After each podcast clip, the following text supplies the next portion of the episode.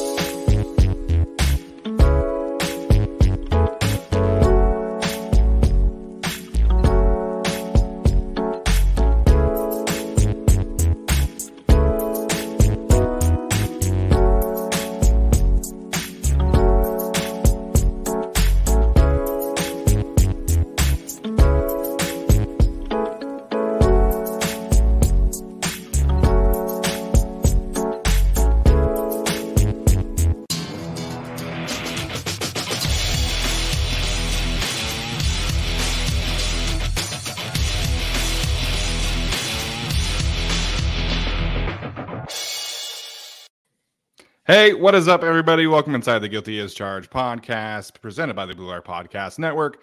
My name is Steven. I am your host, as always, and then joining me tonight to react to the Chargers uh, Sunday night football performance against the San Francisco 49ers are my guys, Tyler and Alex. Alex, we'll start with you, man. How are you doing tonight?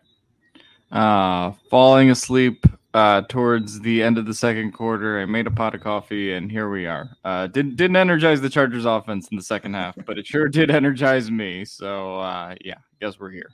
There we go. Uh, unfortunately, you know, back to back weeks where we're going to be having some uh, cups of coffee at halftime. So uh, you know, should be fun. You get the Eagles on uh, prime time tomorrow night as well.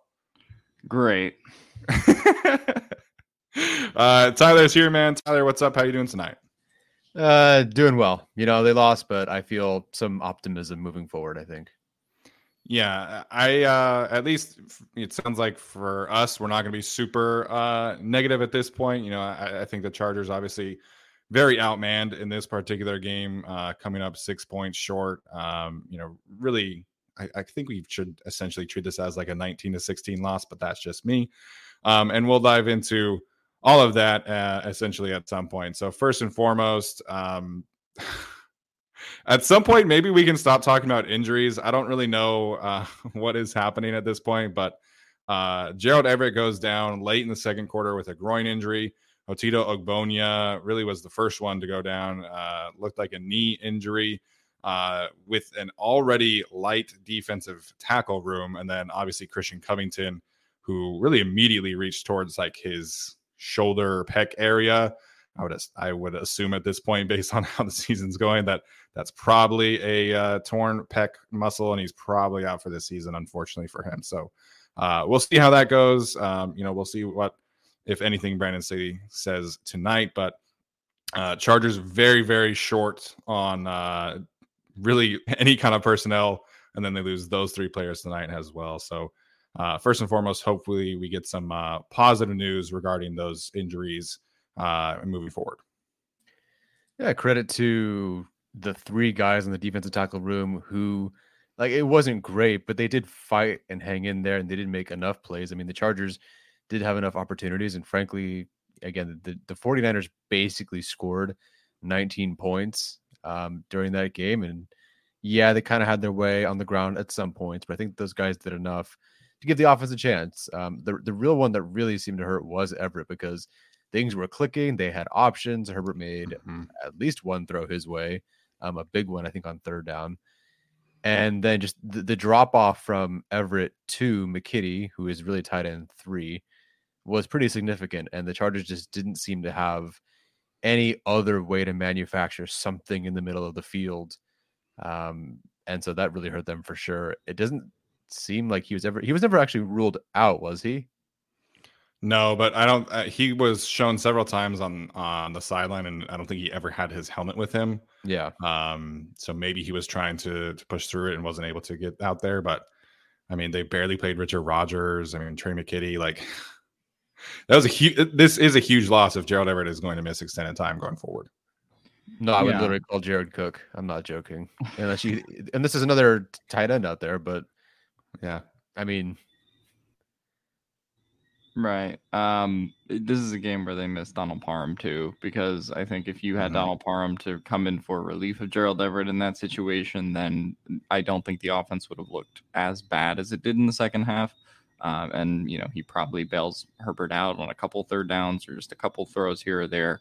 Uh, but yeah, the drop off from you know Gerald Everett to Trey McKitty was just very noticeable, uh, and you know really did cost them. And obviously, the injuries to you know uh, Otito and you know the defensive line room being down to Sebastian Joseph Day, Breiden Fehoko, and Morgan Fox is very suboptimal. And I don't know what that means going forward, what kind of signings or promotions they're going to do throughout the week here to you know kind of get through this period. But uh, yeah, losing Otito and Covington definitely hurts for you know a team that was already reeling on the injury front, uh, and it was probably the best part of their defense today in terms of their total effort is was just those guys gritting it out on the defensive line, especially towards the end of the game. Um, but yeah, I, I would just say as a whole, like yeah, this team's banged up. It's it's kind of a what do you want them to do kind of game, and we'll talk about the specifics of the offense and defense later. Um, but yeah, just a shame to see Covington and Otito go down.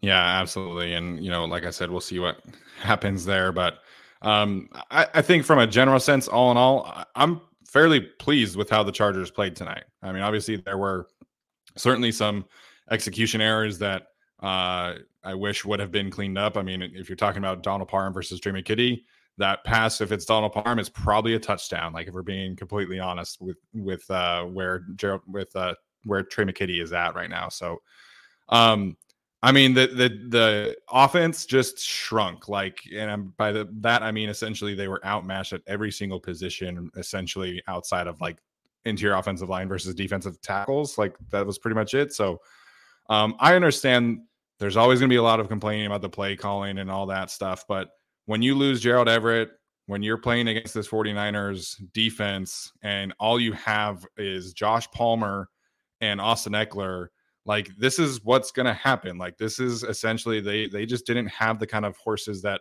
they needed to get into this kind of matchup. You know, they couldn't run the ball and so I I understand like I'm not saying that Joe Lombardi is called a perfect game or anything tonight. Um, you know, I think at some point we also just have to give credit to who the Chargers are playing. And the 49ers to me are a top 3 defense in the league.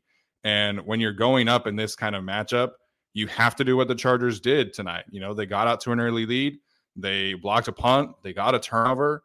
Absolutely, they uh, should have converted certain situations, but you know, considering everything that happened leading up to this week during the game, like I'm fairly happy with how the Chargers played tonight, uh, considering how they battled. I mean, the, the 49ers only averaged 3.8 yards per carry, 3.8 yards per carry. Like, imagine if we had known that, you know, three days ago, how happy everybody would be, you know, with this defense. So, um, again, we'll dive into a lot of the things, but for me, like I'm, I don't have any like sky is falling takeaways. Like we, we kind of figured that this game would be uh, a, a loss for the Chargers, and you know, it being a really a three point loss, I think is more positive than negative, and at least in my eyes right now. Yeah, I certainly didn't expect them to be this close. I had them losing by nine, like I think it was 21 to 30. I didn't think the defense had it in them. Um, and I didn't think the offense would start as hot as it did. It really did come out, look pretty good. The first half, they put up 16 points, and I'm like, okay, it looks looks pretty good. Like you're doing a pretty good job here. That they didn't really get stopped by the 49ers. They just stop themselves. But that that is just so much the theme of the Chargers offense. You know, so many almost, so many ah, so closes. You yeah. know, uh, they get to the, the second or the the two yard line or whatever, and then there's um, a false start. False start, yeah, yeah, which which absolutely killed them. And then you know, Sarell gives up the pressure or the sack, and then they get they're driving, they're driving, they're driving down the field, and Herbert's got to come um, off the field because he gets hit in the head. Yeah. So just like two things that absolutely killed them in that first half that would have made the difference. Any one of those drives ending in a touchdown probably would have won this game for the Chargers. But like you said, I, am not super sky is falling about this. It's pretty clear if the Chargers were healthy, and again, you know, close and almost doesn't count. But you get Keenan, you get Mike. Even if if you just Trey Pipkins, if Trey Pipkins played and he were healthy, obviously, Chargers probably win. Uh, yeah. Uh, it just Nick Bosa just turned shit on in the second half, and it was so clear. I mean, they they, they had to max protect as as much as they possibly could without being doing the same thing over and over again. And they were jamming Palmer, and they were they were pressing him and making it difficult for him to get open. And he's not great at that separation off the line just yet. And so you're max protecting and sending three receivers down the field. Yeah. Maybe there's a delay out by McKitty and so your options, if Palmer's not getting open off the line and get, not getting a free release, it's Bandy, it's Carter, you know, your two five nine receivers, and then you know McKitty in the flat off a delay. Like there's and eh, there's nothing else they really. There's not a whole lot they could have done, honestly.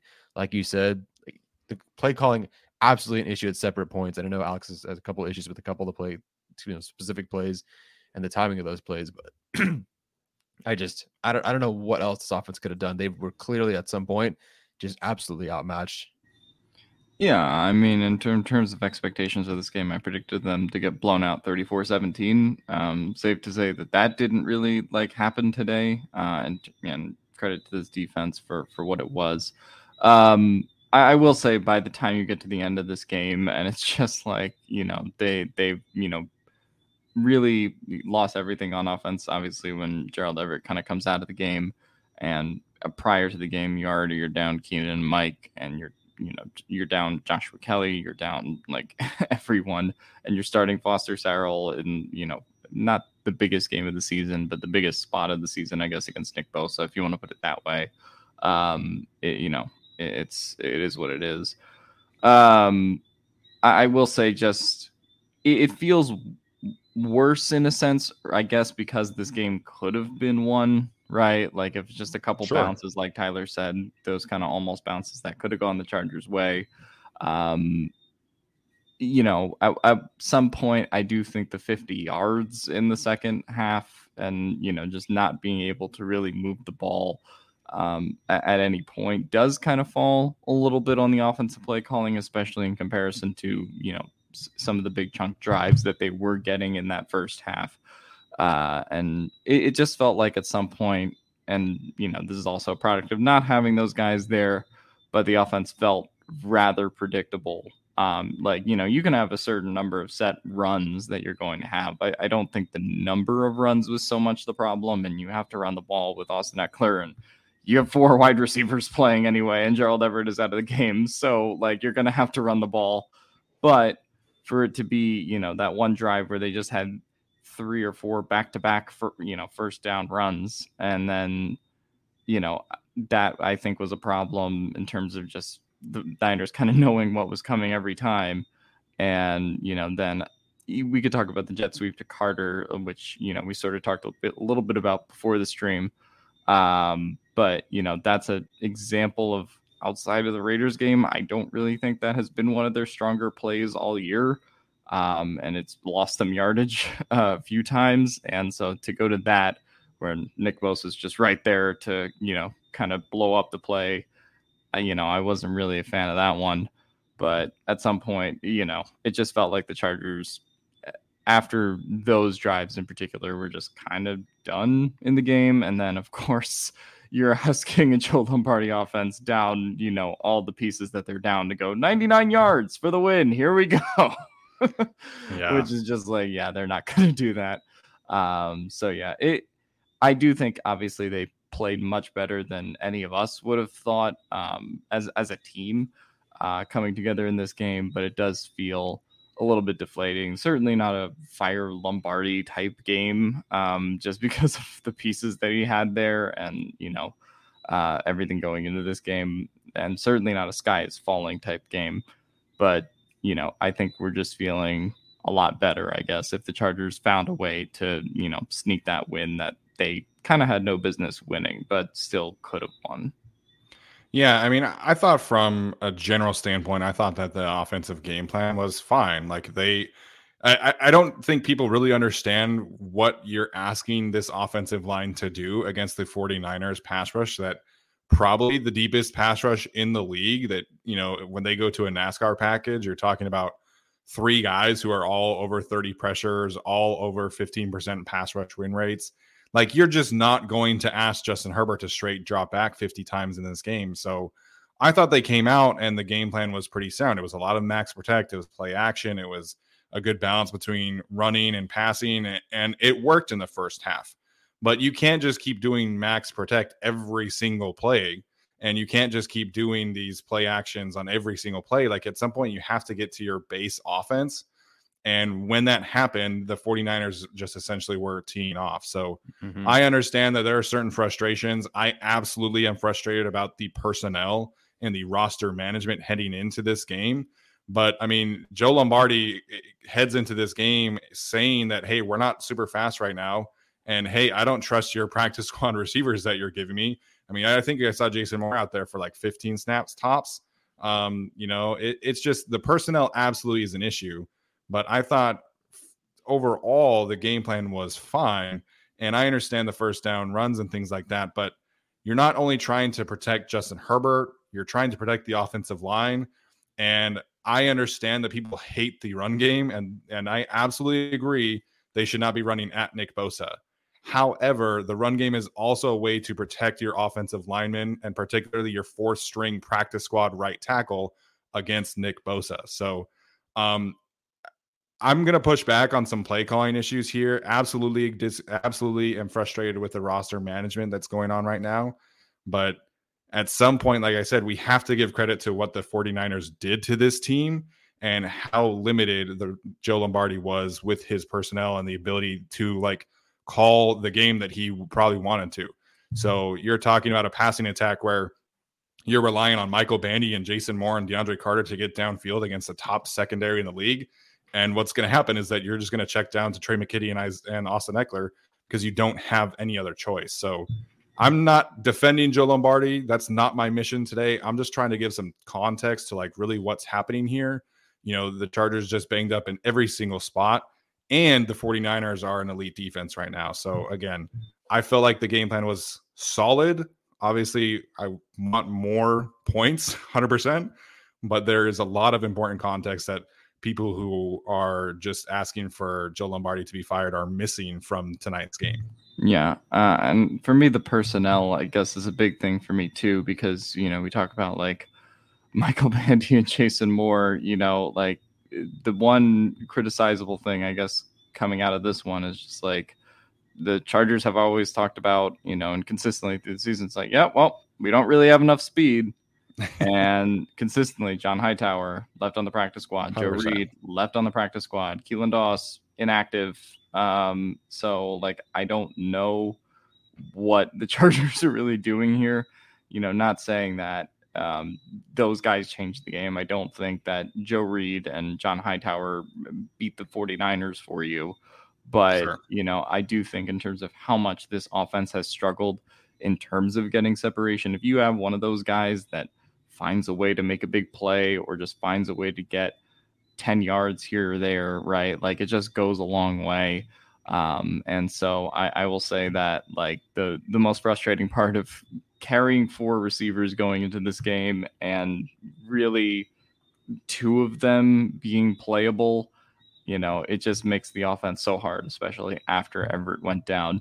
So I'll say the planning for this game, yeah, there's not a whole lot you can do to circumvent Keenan Allen and Mike Williams not being there, but you know, not activating the guys who should be activated in the receiver room to give you some kind of offensive burst is definitely something that I think uh, was a problem in this one. Hundred percent agree. Hundred percent agree. Yeah, I, I don't know who inevitably makes these personnel decisions, who's active, who's up, who's whatever.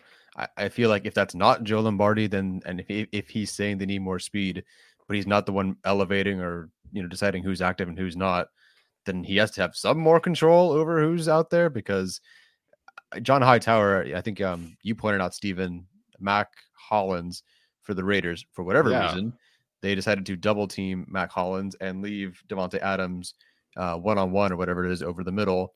Now the Raiders didn't win that game, but it just shows you on Adams' touchdown what speed can do. And so, you know, if Lombardi wants speed, get him some. If he doesn't have personnel control and he can't get Hightower on the roster for whatever reason, give it to him or, or something because it's even obvious just based on the way that I don't know. They just don't they don't have the guys right now. And huge credit to Nick Bosa as well. I forgot to mention him. Um, at, at some point, like Foster Sarell, like he just in that second half, spin move, whatever it was, yeah. there was nothing. Like there was nothing that guy could do. Again, they max protect. They send three receivers, and two of them are definitely not getting open. Um, they try to go 11 personnel or whatever it is, and Sarell's getting killed, and Herbert's getting yeah. killed, and it's right side, left side. They try to run, and Nick Bosa is shutting that down. They try to run, the linebackers are shutting that down. So I don't know. I, I what I, I hate talking about the whole Lombardi thing, but I mean, I guess people want to, and that that, that is the one thing that they'll say until the rest of time. I would like to justify whether he stays or goes based on how he looks when he at least has both of his $20 million receivers yeah. on the field, or at least one of them. But you know, it certainly would be nice when his wide receiver one is back on the field. And if it still looks like shit and they have nothing, it's the same play calls, they can't score, all the guys are back outside of someone like Rashawn Slater, then you know what? Yeah, fuck them, fire them. But it, really, until then, it's just like I, I don't I don't know what they could have called. Like hand a fan a controller, have the same offense, and the same players, and crank it up to all Madden and go win the game. I, I don't even know if you could do that in a video game. Maybe you can. I have no idea. Um, but I would imagine it's it's very difficult uh, to be playing it against a bunch of 99 rated players when you get a bunch of you know 50 rated players out there. So that's my. I don't even play Madden, so I have no idea what I'm talking about. uh, but hopefully that made sense to somebody. Yeah, absolutely. I, am with you. So, I mean, you're talking, like I said, I, I, feel like I'm beating a dead horse. The Niners have a great secondary. Like we're talking about Charvarius Ward, who's been one of the best corners in the league this year. Talanoa Hufanga, one of the best safeties. Jimmy Ward, one of the best slot corners.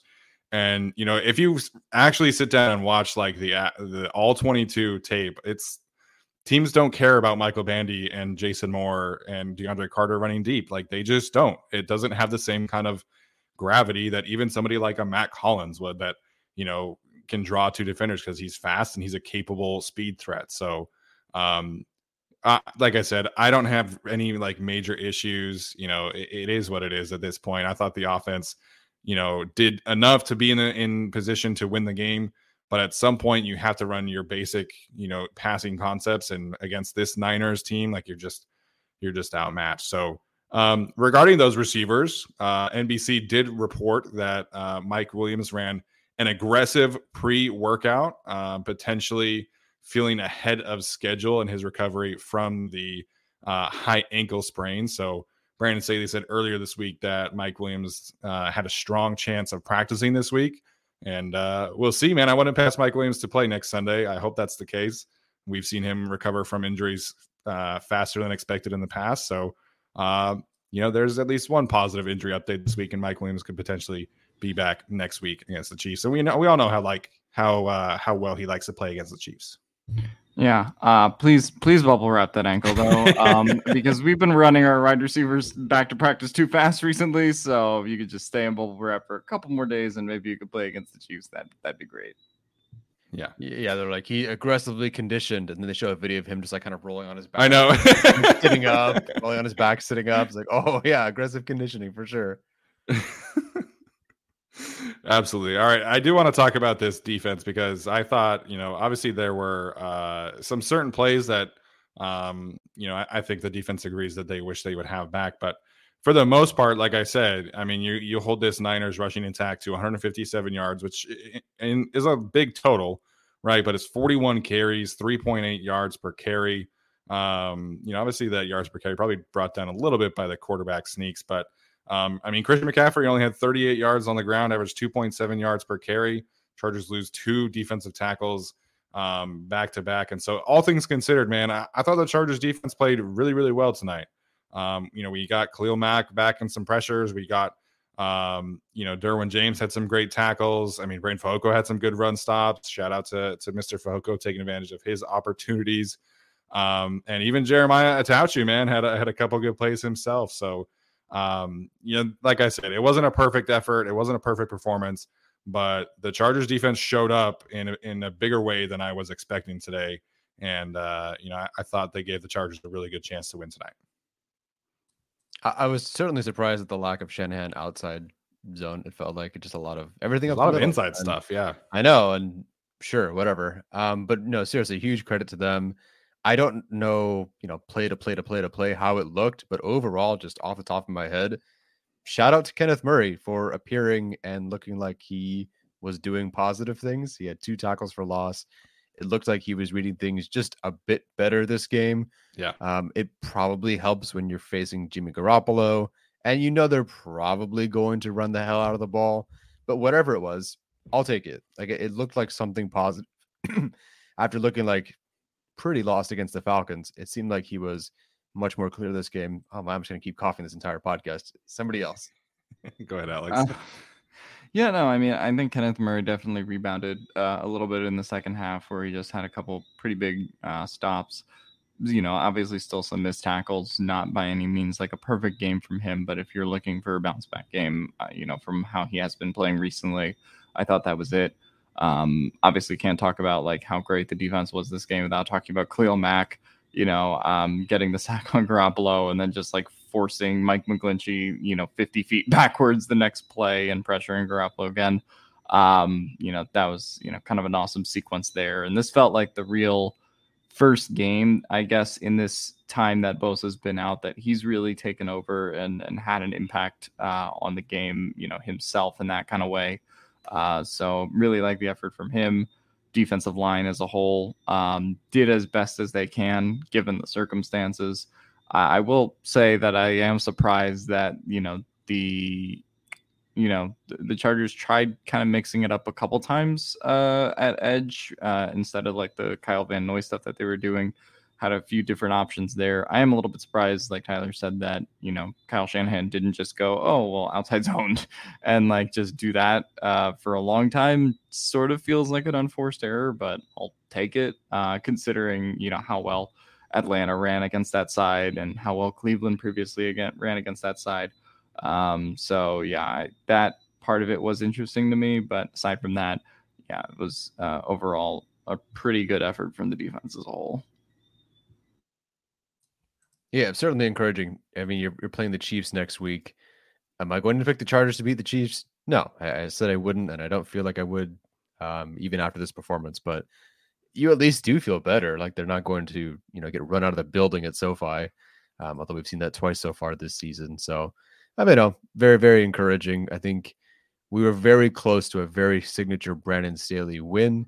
Um, mm-hmm. But I can settle for a, a somewhat signature Brandon Staley defensive game. Like his guys stepped up, they played well, they really held them to 19 points, and that's as much as you can ask for for these guys, especially after losing two guys um, and then two other guys the week prior from Austin Johnson and Jerry Tillery. Although one guy wasn't going to play anyway.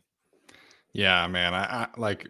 I mean, we've been pretty critical of like the way that the Chargers have just kind of approached this, and it's been it's been a lot of like we're just trying to survive on defense and make sure that we're not like you know, just getting completely gashed. And I thought that for the most part, they had a really aggressive approach. And we saw, I mean, Christian Covington had some good moments behind the line of scrimmage. I felt like there were, you know, three or four times that the Chargers could have gotten a tackle for loss and they just didn't. But it's like mm-hmm. they were in those positions to, you know, get behind the line of scrimmage a lot more than I, I thought they would. So, um, had some really good moments from Sebastian Joseph Day. Obviously, I mentioned Breiden Fehoko earlier.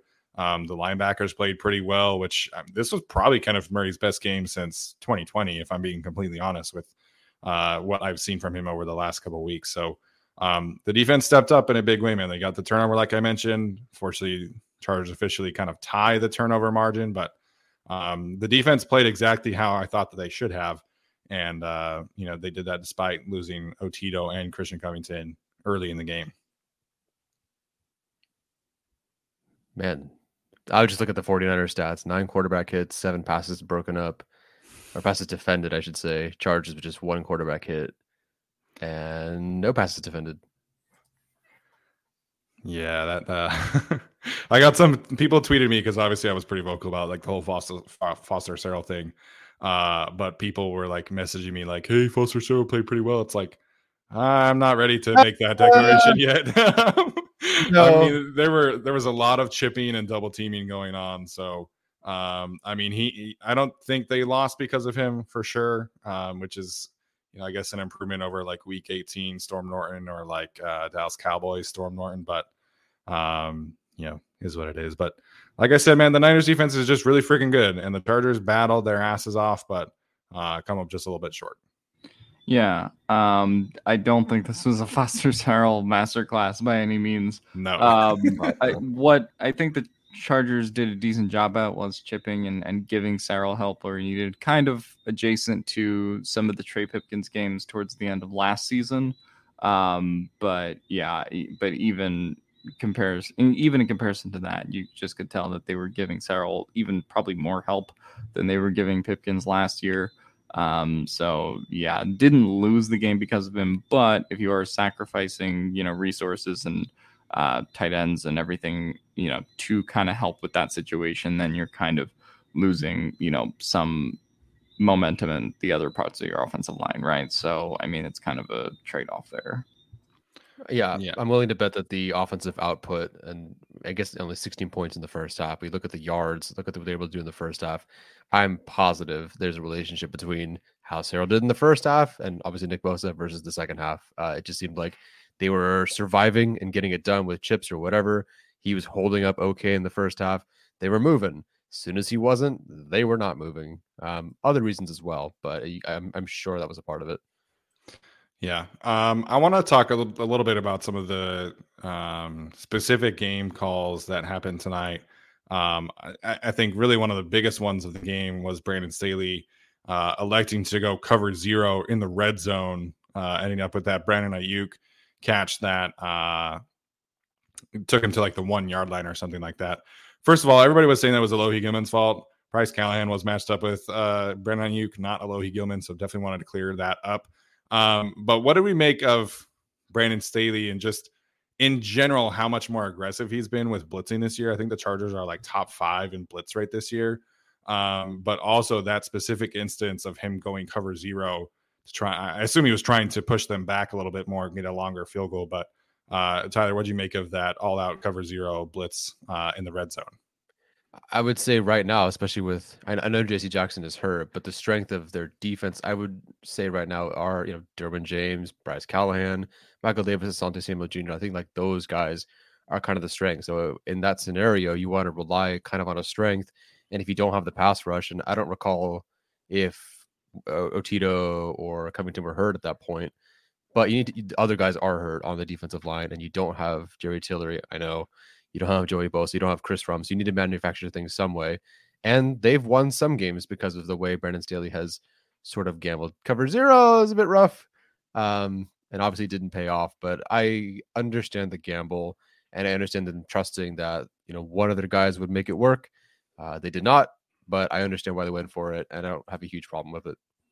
Yeah, uh, I don't have a problem with it either. I mean, by even when they did score a touchdown on that drive, the Chargers, because of the missed PAT, were only down three, right? I mean, and even if they mm-hmm. had been down four uh, and needed a touchdown, like it should have been an expectation that, okay, well, you know, you have multiple opportunities or multiple drives to try to go get it. Um, so yeah, I personally didn't have any problem with that call. Didn't play off because the 49ers, you know, pick up the Derwin James uh, blitz there. But you know, there's also you know six out of ten scenarios if you run that simulation where you know they get in and have a big sack, and you know we're talking about that play very differently. Um, so yeah, obviously a momentum shifting play, but also not one that I think would have been you know terribly different. Uh, I mean, you know, it, it's kind of a judge the process, not the result situation there, uh, at least for me. Yeah, you know, lots of people asking about the the cushion that's happening in that specific instance, and you know, I, I think from a coverage standpoint, when you go cover zero in that instance, you're just trying not to give up a touchdown. Like that's that's really how you're approaching that from a coverage standpoint. Um, I like the idea of him being aggressive in that situation. Like I talked about earlier in the week, you know, Jimmy G was is not a quarterback who's really thrived under pressure, really in his career, especially this season. Um, you know, now that the Chargers have had so much success with those kind of designer blitz packages, you know, this is going to be something that they're going to have to make some adjustments with. You know, they've they've mixed it up with Tranquill and Murray and, and Derwin and, and obviously Kyle Van Noy had a lot of action in that regard early in the season when he was still a linebacker. Um, but it felt like the Niners were really prepared for those looks all night long, and they weren't really effective as they have as as effective as they has been, I should say. So um, I like the idea, right? Like you're you're talking about a potential you know momentum swing if you're able to get home and get that sack. Maybe you force a fumble something like that. Maybe you get an interception but um you know so the, the call i think is individually fine but the chargers are going to have to try and mix that up a little bit more as teams ha- now have a half a season of film of them doing it. Yeah and it's worth noting heading into the the uh, chiefs game. I don't recall how many they had against the chiefs in week two but there's certainly more than i expected you know you, mm-hmm. everyone says don't blitz mahomes don't blitz mahomes Chargers said, screw it, we're going to blitz Mahomes. Now, you also had, well, sort of healthy JC Jackson. You had Joey Bosa. You had basically a full defensive arsenal. So you felt a bit better. But I'm curious now heading into that game, are they going to blitz as much as they did that first matchup? Will they back off? I don't know. Yeah, it'll it'll be an interesting calculus there uh, because now you could argue that there's more of a reason to blitz with all the you know bodies and that they're missing, and there's more of a need to manufacture uh, pressure on second downs, long third downs. Uh, so we'll see what they do. Obviously, it's not super advisable to blitz Mahomes, um, as the Cardinals demonstrated earlier in the year. But you know, at some point, the Chargers just have to get some kind of pass rush pressure consistently on him. And if they sort of feel the game out early and they're not able to do that, then I still would expect Brandon Staley to kind of use those designer blitzes uh, later on in the game. Yeah, man, this this Chargers pass rush, like, I mean, Morgan Fox hasn't had a really good game in a few weeks. Like, you know, obviously we all understand why you move on from Jerry Tillery, but um, you know, they they've got to do something besides just hey Duran and Drue like go blitz and like that's our only way of, of pressure outside of you know Khalil Mack and his and his uh, sheer power. So um, they they need more, and obviously like Joey coming back eventually at some point is going to fix a lot of issues on this defense, but like they need people to be better, and and obviously now they have some more roster decisions to potentially make with Otito and, and Covington potentially being out. So we'll see what happens there. But um, yeah, I thought individually that call was fine. Obviously, we haven't really talked about Chris Collinsworth tonight and the the like ejection thing that they were talking about for like nine minutes into the whole second half. Um, I guess first of all, like I was initially mad that they made Justin Herbert leave the game, but at the same time, like obviously I don't want that to be a, right. to a situation where he he does have the symptoms and you know he has to to try and play through that and things like that so i understand the rule now like i think it is you know probably a, a better thing in the long haul but um, obviously a lot of people were upset about the ejection from the 49ers linebacker and you know, i mean the broadcast was talking about it for like 25 minutes after the second half started yeah, um, I I don't think Greenlaw should have been ejected. Um, I thought that was a pretty bang bang play situation, uh, and you know I don't think he really like intentionally headhunted Herbert there, um, but you know obviously ended up hitting him in the head, uh, and you know got the result from that play uh, in in a league that is trying to be, you know, in terms of the rule making at least a little bit more aggressive in terms of trying to deal with potential concussions. Um, but yeah, obviously Herbert being knocked out for that drive obviously kind of killed it. Chase Daniel uh, coming in was not put in a good spot there.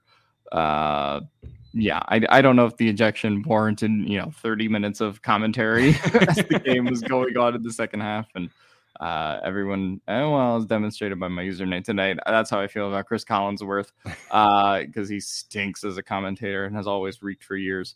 Uh, but you know, aside from that, uh, yeah, I, I thought that the ejection conversation was kind of overstated. Don't think Dre Greenlaw really intentionally laid that kind of hit on Justin Herbert, but also don't think he really should have been ejected either. Yeah, I get both. A flag was definitely obvious there. Um, I'm thankful that Herbert, obviously, well, I guess we'll see with the concussion because we've had some surprises later on in the week where guys did also end up on concussion protocol. Um, heading to the Chiefs, that would not be great, especially after Chase Daniels' uh, three fantastic plays today. Um, I'm actually, I'm honestly surprised that they ejected him because Herbert never even gets a call, let alone has someone ejected True. because they hit him. So the idea that they would give him the penalty and eject that player um, was a surprise because Herbert is, you know, he doesn't get those calls. That said, when you twist his neck backwards and he has to leave the game to enter concussion protocol, I suppose that's part of the discussion that goes into it. But still, a little bit of a surprise there. Yeah. Um, I'll also say, like, Chris Collinsworth, man, like he just says stuff that like demonstrates I don't think he's really watched a lot of the Chargers. Where he's just like when Otito went down, he's just like, "Oh, Otito Ogbonnia, one of the Chargers' young stars." I'm like, "What?" Uh, you know, like he just said that, and I I don't know. He had a bunch of things throughout the game that made me think he hasn't watched a whole lot of Chargers football this year. Not that the Chargers have been on. This is their first Sunday night football game, right? Uh, they only played the Thursday nighter versus the Chiefs before. Yeah. Um. So yeah. Broncos. Yep. Oh yeah, on Monday night against the Broncos as well. Um, so yeah, not terribly surprised, but also, yeah.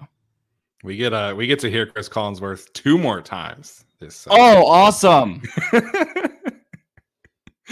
yeah, I think I didn't first of all, I didn't know that in the NFL you could eject somebody unless it was like truly egregious like that. Yeah, um, I didn't know that the, I didn't know that they made it like the college rule. Um yeah. I don't know when that happened. I guess I would want to look that up, but yeah. Yeah, no, I didn't know that you could could eject on that. Absolutely a penalty. You know, I, was the the rules analyst that NBC has was like, I didn't think that was forcible contact to the helmet. I'm like, what are we watching? Like, did we watch the same play? That absolutely was unnecessary contact to the helmet. So, uh, ejection, I didn't know, but um, Chris Collinsworth, I was I was laughing too because there was that time where you know Kenneth Murray had a great play. Again, Murray was was really good tonight. This is probably his best game of the season. Um, but then he was like, "That's why he was drafted in the first round." I'm like, "All right, Chris Collinsworth, like let's calm down a little bit." Yeah, he was like, uh, I think he thought that Storm Norton started the year as well. It was like, uh, Sarell was playing a bit better than Storm Norton to start the year. I was like, uh, I mean, I guess you're not wrong, but also it's been Pipkins, so I don't know. Yeah. Um, I will say my biggest uh, play calling complaint was the way that they handled that Chase Daniel situation. I think Good in that God. in that instance, I think you pretty clearly like hand the ball off and like let's just run the ball and uh, maybe play for a field goal in this instance. Obviously, I wish they would have had a chance at a touchdown, but them asking Chase Daniel to drop back against the 49ers in that uh, instance after Gerald Everett is injured, I'm just like, bro, run the ball, play through the yeah. field goal, be safe. Yeah, I mean, he thankfully threw one, I think, over Ekeler's head, but one was basically a hospital ball almost, and another one was yeah. almost another hospital ball. Um, and then I think he was sacked. So, not exactly what I would do in that situation with my backup quarterback. We're driven by the search for better. But when it comes to hiring, the best way to search for a candidate isn't to search at all. Don't search match with Indeed. Indeed is your matching and hiring platform with over 350 million global monthly visitors, according to Indeed data, and a matching engine that helps you find quality candidates fast. Ditch the busy work. Use Indeed for scheduling, screening, and messaging so you can connect with candidates faster. Leveraging over 140 million qualifications and preferences every day, Indeed's matching engine is constantly learning from your preferences, so the more you use Indeed, the better it gets. Join more than 3.5 million businesses worldwide that use Indeed to hire great talent fast. And listeners of this show will get a $75 sponsored job credit to get your jobs more visibility at Indeed.com slash BlueWire. Just go to Indeed.com slash BlueWire right now and support our show by saying that you heard about Indeed on this podcast. That's Indeed.com slash BlueWire. Terms and conditions apply. Need to hire? You need Indeed. Yeah. Um weird how conservative they played it to open the second half and how aggressive they decided to play it when Chase Daniel was in the game um, for the plays that he was. So I don't know, weird stuff there. But I guess I also get why they were taking shots. But at the same time, yeah, it just it just didn't feel like the moment to do that. Yeah. Yeah. And then uh, Mike Tirico making a strong argument that teams should be allowed to have three quarterbacks on the active roster on game days. I'm like, okay, but why? Or on the regular roster. So please don't. Yeah, please don't at all. Um, all right. So um, we mentioned the injuries. Obviously, do we want to talk about like what they do at this point, or we kind of want to save that for Wednesday and see if they actually do anything? I want to see what officially. I mean, Covington looks a little bit more. I mean, they both look serious, but I do want to know what. And then Everett, I don't know. If Everett's out for an extended period of time, um, good God, they have no tight ends. So no receiving tight ends. Uh, I, I, do want to go through some super chats real quick because we have about like seven of them. Okay. Yeah. Just real quick. Ahead. Not that they're we, we have covered some of these topics, but jet sweep was a fireable offense. Changed my mind. Um, not great. Um, yeah, bad play call. I don't think fireable offense though. I'm like I said. I, I said this before to just the three guys here, but I'm fine if you want to do a jet sweep. Uh, obviously, DeAndre Carter not super successful in that regard, but do in the first half, not not in the fourth quarter when you're trying to put together a must-win drive. So individually in a vacuum, the play call was fine, but the timing of it was was worse for me. Fireable offense, no, absolutely not. Still crazy that Nick Bosa read that and dropped him from minus six. Yeah. From I mean, Nick, Nick S. Yeah. Uh, Alex, come on. Not having speed doesn't mean they want guys that can run fast in a straight line. They want a real wide receiver that also has speed. Dude, I'll take a wide receiver that can run in a straight line over Michael Bandy at this point. Like, I mean, please run fast in a straight line because then maybe you'll like get downfield and catch the ball. Like, I don't know what we're doing here. Like, I'm just suggesting maybe try John Hightower one time. Like, mm-hmm. they're not going to solve their wide receiver speed problem this year as a whole until the draft or until free agency or until any of those, you know, situations where they figure out what they want to do with Jalen Guyton or other wide receivers, you know, going forward. Um, but like, yeah, I mean, you, you just got to try something when it's not working. like, and they've signed John Hightower now for two months, and they've just decided not to use him. Same with you know their other speed wide receiver signings or guys that have some level of shiftiness on the practice squad. So I, I got to push back on that. Yeah, I don't need. I don't need. uh I mean, obviously, I, we would all love to have somebody like Tyreek Hill or Jaylen Waddle, right? But um, I mean, Jalen Guyton was great for this team, and and he is not like a complete wide receiver by any means. So um, just get somebody that's fast that can occasionally threaten the threaten the vertical parts of the field, take some attention away from the other receivers that you have, and uh, yeah, I think John Hightower can do that. Again, not asking him to be perfect, not asking him for to come in and be a starter, like just play, just give him 10, 15 snaps a game and just have him run go balls. Like just go be fast and like see what happens. It must be so bad in practice because I mean Jalen Guyton heading into 2021, like he did pick up some yards in 2020, but like his hands weren't reliable. He didn't, he wasn't developed at that point as a route runner, and they still had him as wide receiver three over Tyron Johnson. So if they don't even want Hightower on the field, it must be bad. It, it must be very bad. I, I, don't I don't know what to say about personnel stuff. Like, uh, yeah, I'd like to assume it's bad for the sake of the coaching staff, but I don't know because they've made questionable decisions when it comes to practice squad elevations all year. Um, yeah. so at the same time, I, I don't I don't know. I mean, yeah, I, again, it's not like the end of the world or something that would have had them saving this game or you know saving this game if they played John Hightower. But you know, at some point, you know, even if you just say, oh, it's a bunch of drops and a bunch of this and a bunch of that, like the thing that they're missing in their wide receiver room right now, aside from Keenan Allen and Mike Williams, is a guy that can just do go balls and play 10 or 15 snaps a game. Like that is how much Jalen Guyton's loss has been felt like this entire year ever since he was out after the Jags game. Right. Um, it just created such a spacing issue for them. So like having that would be valuable. And it's not I don't think you can just reduce it to just being guy runs in straight line.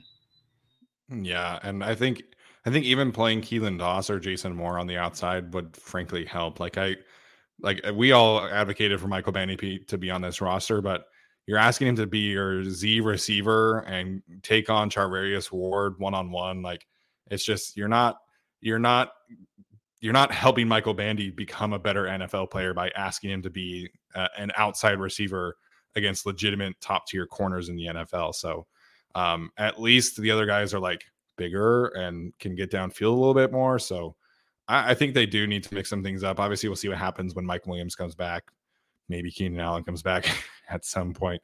Uh, you know, that was a nervous laugh, but um, you know, we'll see what happens there. So uh, you want to get to the next one here, Tyler?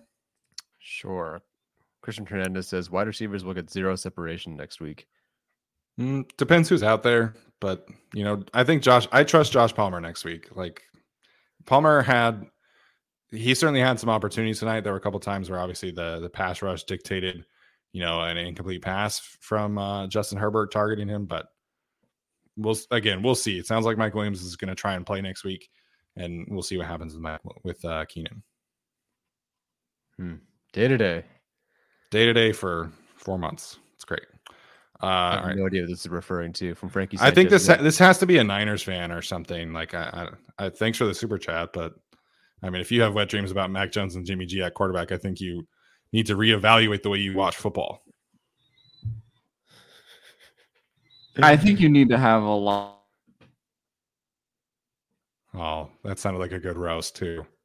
It was great. Ha! when he comes back, we'll just laugh. I can hear his fan though, or the birds. I mean, birds. Anyway, um, skip. All right. Oh, oh, he's gone. Shoot. Wow. All right, you want to get to the next one, or is there another one? I believe that was it, unless I missed it. I apologize if I did. I, I saw your mom did a super sticker, so shout out, Mama Sharon, as always. Thanks, mom. All right, looks like Alex is back. Alex, I'm really sorry we missed your your roast, man. Yeah, well, moments passed, much like this game. So, not even gonna get into it. All right, uh, let's get to our uh, weekly segment of studs and duds here, and then we'll we'll wrap it up. Um, okay, okay, no, no, no, no, no, fuck that. Hold on, before we get to this, this has just you know continued to go with the fan thing. I've specifically turned the fan off. I turned my camera off earlier in this episode to turn the fan off. It's off, as you can see on the wall right here and the birds are still chirping. I don't know if you can hear them. So, you know what? This is the last time I'm addressing it. I read your YouTube comments every week. Every time I come into school, it just deflates me. so, if you could just shut the fuck up for once. So, it's your fan. yeah, that's the conclusion. That, you know, uh, yeah, no, I, I, even at this point respond. I, I think at some point I will get to every human being on earth uh, trying to respond to them. but every three weeks, it's like, or every every week, there's three people. It's like, tell him to turn off his fan or whatever. And I'm like, it's birds, and they're like, no, it's not. Now, full disclosure, I've never seen these birds, so I'm just saying, yeah. I don't actually know that they exist. I'm just choosing to believe that they're real. I will say that I know LDE. This is I made the mistake while you were frozen and, and said that we could hear the the noise, and I I see all the comments and see that it's a fan, you know, and so I mistakenly called it a fan, but I did correct myself. So I know that LDE was was joking around, but uh, you know, I understand the point for sure. now everybody's gonna everybody asking for me to just eat the pumpkin pie. You know, I did the pumpkin pie. Now everybody want everybody's gonna ask Alex to like go uh you know wrangle a bird down and like have him bring it in his house and show it. God. All right, let's get duds. I'm done. Oh man, it's a it's a late night for Alex right now. It's uh 1:30 p 1:30 a.m. for for Alex. So you know, here's what it is. All right, let's get to uh some studs and duds. Tyler, we'll we'll do uh, one stud each, and then we'll do one dud each. So don't do both at the same time this time. That was my mistake last week. But uh, Tyler, who's your stud of the week or stud of the day? I guess. Ooh, um, Brandon Staley. I will say that while they did not win, its defense performed wow. a whole heck of a lot better than I certainly expected. And I mean, they didn't play as well last week. Today felt like they did get a bit lucky. You know, there was that drop touchdown. Um, there even was a missed PAT in there, but I felt like Brandon Staley's defense actually showed up today far more than I ever would have expected. um, heading into this game, and with the offense not really helping them out all that much. Wasn't pretty, wasn't perfect, but I'll give him. I've given a lot of flack all year, and this felt like again not a signature win, but certainly a, a kind of a signature performance because defense played well and they were undermanned. The 49ers Oh shoot! Uh oh. hold up. So credit to Brandon Staley. Did you do that on accident? Am I by myself? no, you like left No, for a second. where's- I Yeah, wasn't the you- only one who saw that, right? You left for a second in the middle of your speech. We caught like eighty-five percent of it, though. It's all good. It's all good. Uh, Alex, who's your stud of the night? Uh, I'll go stud Khalil Mack. Uh, I think he's deserving of it for this game. We were sort of waiting for that one like signature Khalil Mack game. You know, he had it against the Raiders, obviously, but that was at a time um, where the team obviously had Bosa was in a different direction, uh, and so you know, I uh, I think for what he did this game, it was uh, just really uh, really praiseworthy, and you know, hopefully he can continue it in these next, let's say, two or three weeks that they don't have Bosa. That was the greatest speech I've ever given. Uh, and I can't give it again. You know when Forrest Gump gives a speech and they unplug him? That was me just now. That's all I have to say about that. Yeah, no, absolutely. Um, Alex, I think picking Khalil is probably where I would have gone as well. I thought that he, you know, was consistently showing up in the run game. I mean, this was not necessarily a completely dominant pass rush performance or anything like that, but you know, we needed to see him show up in, in a big way, and he made some several key plays throughout. So I think that's a good call. I think for me, uh, I've been pretty hard on him throughout the season. I thought that, you know, I've been advocating for Troy Reeder for quite some time. Uh, so I think it's only fair that I give a, a stud of the night to Kenneth Murray. You know, uh, Kenneth Murray gets two tackles for loss. Uh, obviously leaves the the game with the, an injury and then comes back in. Um, and I thought he played pretty well against the run. So I think it's only fair that Kenneth Murray gets a stud of the night from me since I've been so uh, hard on him all season. And like I said, pretty much advocating for him to not be benched, but take on a, de- a decreased role. So uh, shout out to Kenneth Murray, man. I thought he played well tonight. Yeah, just anything positive and not being a complete net negative was huge. But today he was actually a positive, it seemed. Again, play to play to play. I don't know for sure. Hard to tell, but he made positive plays and he looked much better than he has really all year. So that's a good one. Yeah, absolutely. I, I, I will uh, go first on the duds. I think it's tough for me to, you know, pin down one specific spot with where we were at, but I think Tre' McKitty probably has to take one for that drop, man. I mean, took some points off the Chargers board. Um, frankly, I just I don't know what he gives you as a pass catcher at this point. I mean, I, I was not like super excited when he was drafted, but I mean, when you watch like what he did at the Senior Bowl, he was always making plays as a pass catcher, and I thought that there was at least some upside there. But we just haven't really seen any of that come to fruition outside of like flat routes. And you know, he gets these opportunities every now and then to make some some plays down the field, and he just well, he'll drop or he'll you know just be I don't know, like he's just kind of a dud for the season, unfortunately. Um, but tonight I felt like you know he really just did not do enough in the passing game uh, to be called anything less than a dud, in my opinion. Yeah, it's yeah, that drop, man. I think I think Donald Parham had a same similar drop against the Steelers in prime time last year. But um, yeah, you have your opportunities. Your tight end won for three quarters of this game or whatever it was, and just like like nobody again. Th- okay, there was a good portion of his role that was chipping Nick Bosa, and that did help for sure. So I'll give him credit for that. sure. But like just being a kind of a nothing burger as a pass catcher. I mean, I even think Virgil Green would probably would have stepped up a bit more, and he was even more of a blocker and more of a veteran. So, yeah, not great from McKitty. Uh, Alex, you want to give your dud, and then uh, we'll circle back to Tyler. Um, I don't have like a super specific done on offense or defense, so I'm actually going to go with J.K. Scott. Um, Mm. didn't think that this was the best game for him. Uh, had one where I think both you know came inside the 50, and uh, he just sent one through the end zone, left another one short. Um, hasn't been the most consistent punter through the year. Uh, just has had some weird shanks and punts that have gone in weird directions. Um, so his average won't look bad. You know, if you go, he had you know four punts for something like 160 yards, so 40 yards a punt is not bad by any means. Um, but yeah, just a weird game for him, especially because it felt like the rest of special teams was kind of clicking. Uh, so yeah, the the randomness of, of this game was just uh, kind of tough for J.K. Spot or J.K. Scott. no, I mean he had the 32 yard punt in the first quarter, and then the touchback, which wasn't even like it wasn't even close to being anything less than a touchback. It hit, hit like eight yards into the end zone. So um, you know, obviously the Chargers get the blocked punt, which was huge. Uh, shout out Nick Niemann. So, uh, you know, we've turned a little bit of a corner with the special teams in in that they're making positively impacted plays. But yeah, man, J.K. Scott was was not great today. All right, I'll, I'll do it. Uh, it feels mean, but like it was a not great game for Foster Sarell. Um, Valiant. come on, man. Like, oh, but like, come on. Like, he was it was bad. And I hate to say it because you know it was, it was a valiant effort for sure. And he did hold up in some instances, but like I mean, he was pretty bad in the second half. Um, things were rough. You couldn't really run that way. You couldn't pass protect.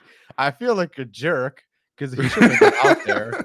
Um, but at the same time, like he was not great. Um, he was a okay. I'll pick somebody else. Um, yeah, pick someone else. um, you know what? This will rile up the chat. Let me get the chat back here. Tom Telesco is the dud. That's there who's the dud because you know what, man. Joe Lombardi always looks at himself and says, "I need to do better. Ski needs to be better." This week, he's like, "Yeah, our team's fucking slow," and you know, and, and they put my other dud of the day, Foster Sarell, out there over Storm Norton. They had any opportunity and every opportunity to find any other tackle. No receivers, no tackles. Atauchu showed up today, so that was cool. Um, but for the most part, you're leaving your offense hanging out to dry, and the offense sputters. It falls apart. They can't do anything. You're reading the room incorrectly. Um, so Tom Telesco, you're the dud. Yeah, I mean, I think it's a fair point, actually. I mean, if we're talking about just the Chargers being inactive at the deadline, kind of being inactive this week in particular, after you know everything, it looked like Trey Pipkins wasn't going to play. Didn't really decide to make a move at tackle outside of just starting Foster Sarell over Storm Norton. Uh, and then you know we we've talked about the wide receiver and you know the other weird parts of this team right now in terms of the decisions they've made. Um, so yeah, I don't think it's a bad pick. There you go, Tyler. You brought you brought the chat back around to being Asians back on your are side. just brutally honest with each other. Okay, like you know, you gotta be honest. Is, do we know if Foster is Asian? I see people in, saying that in the chat. Do we know if he is or not? I God, I hope so because I've been writing with that for the last year or so. I mean, some people in this chat uh, sometimes think that I'm Asian, even though I'm not. So I, I don't know he's he's like he's Korean. He's not Chinese. I don't think. I think he's Korean. Um, you know what? Somebody uh, double check that for me. I'm 99% positive, but the one percent is gonna get me fired. Thomas uh, Martinez says yes, he is Asian, and I trust Thomas. So perfect. There we go. Good enough for us. All right, that's uh that's uh, enough for tonight. So I appreciate everybody uh tuning in. Um, Tyler, any uh final thoughts, man? Uh, no, I have no thoughts. My thoughts don't originate from anything uh, original. Yeah, only copycats over here. Um, Alex, any final thoughts from you, man? Uh, good game, good effort for the Chargers. Uh, hope that we can get some guys back and make it a, a better game next week against the Chiefs. If they can pull an upset, that'd be great. Um, but yeah, yeah, that's uh, that's a fair one. So um, I mean, like I said to start the show, man, I, am proud of the way that the Chargers played tonight, battled under all the circumstances that we we kind of discussed, all the injuries. Um, you know, ultimately, in my opinion, I think we can call this a 19 to 16 loss. So, um, Chargers players played really hard, man. Really excited for them uh, going forward to, to have this kind of uh, fight and spirit in this kind of matchup. So, hopefully getting some guys back next week. Hopefully, uh, you know, better showing on offense against the uh, Chiefs next week. So everything is still in line for this team. I think it can. Uh, you know, if they can get to six and four, everything is uh, right there for them. So uh, appreciate everybody. The chat was fun tonight. Uh, thank you for the super chats. As always, make sure and like, subscribe, turn the, no- the notifications on, all that good stuff. If you're listening to the audio version, please uh, leave a leave a rating or a review. So that's going to do it for us tonight. Appreciate everybody. We'll see you soon. When you make decisions for your company, you look for the no-brainers. And if you have a lot of mailing to do, stamps.com is the ultimate no-brainer. Mail checks, invoices, documents, and everything you need to keep your business running. Get rates up to 89% off USPS and UPS. And with the mobile app, you can take care of mailing on the go. Make the same no-brainer decisions as over 1 million other businesses with stamps.com. Sign up at stamps.com with code program for a special offer. That's stamps.com, code program.